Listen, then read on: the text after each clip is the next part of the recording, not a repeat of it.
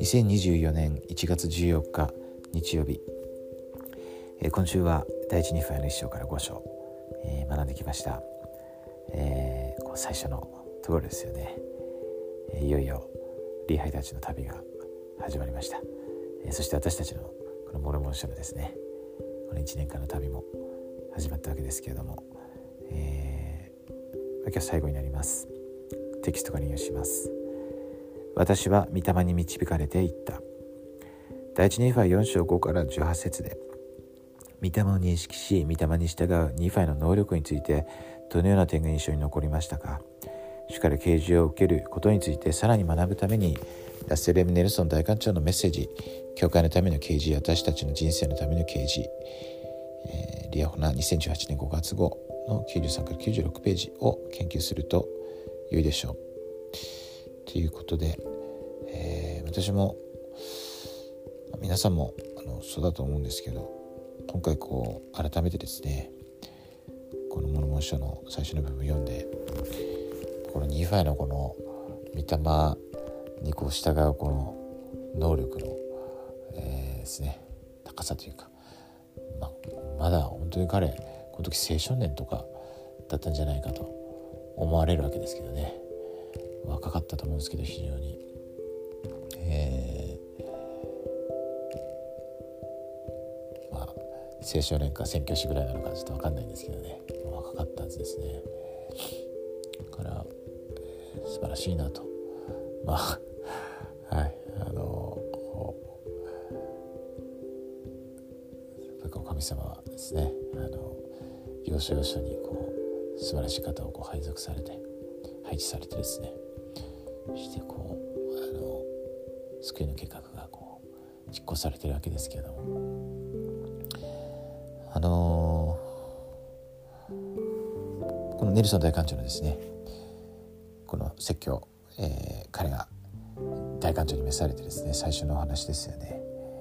えー、この刑事について語られました。ちょっとその中から引用したいと思います、えー、心配事や恐れ弱さについてイエス・キリストの皆によって祈ってください。そうです。心の切なる思いについて祈ってください。その後で耳を傾けてください。心に浮かんだ考えを書き留めてください。感じたことを記録しそれに従って促しを受けた通りに行動してください。来る日も来る日も年月を重ねてこのプロセスを繰り返す時に啓示の原則が身についてくるでしょう。っていうですね勧告と約束を与えてくださっています、まあ、だから、えー、毎日こう祈ったりですね、えー、導きを求めてい、えー、くということ。そしてその促しを感じたら、えー、それを記録してそしてそれに従って、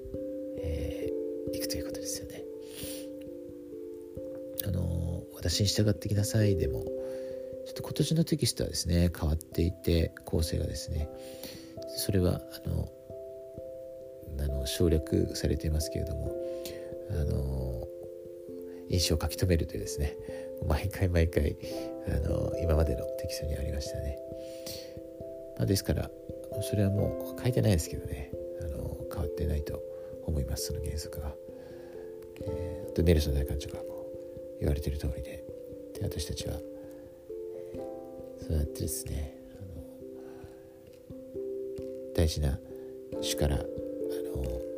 促しを感じたことを記録してそして実際にそれにこう従ってそして、まあ、ずっとずっとそれをこう続けていく中で刑事受け能力をですね高めていくことができます、えー、今年もですね是非それを実行していきましょう必ず、えー、天のお父様が私たちのために準備してくださっている祝福を受けることができます。あのニーファイのこの素晴らしい模範に感謝しています。えー、今週あの皆さんもいろんなことを学んだと思うんですけれどもあのこの学んだことをですねさらに実践しそしてもうすでにですね素晴らしい経験があったかもしれませんね。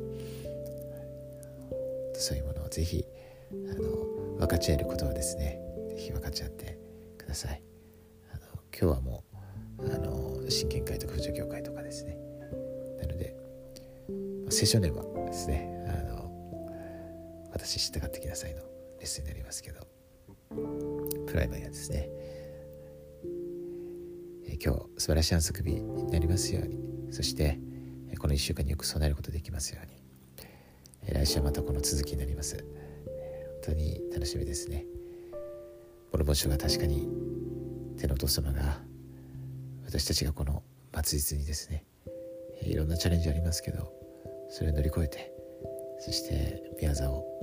進めるために、えー、準備してくださった特別なギフトですね、えー、そしてその教えに従うことによってどの書物によりも天のお父様とイエス様に近づくことができる。という素晴らしい聖典です。そのことを心から明かします。そして、えー、モレモン書が本当に力強く訴えていることはイエス様が生きておられて私たちの救い主はない主であるということです、えー、それが真実であることを心からイエス・キリスト様の皆によって明かします。アーメン。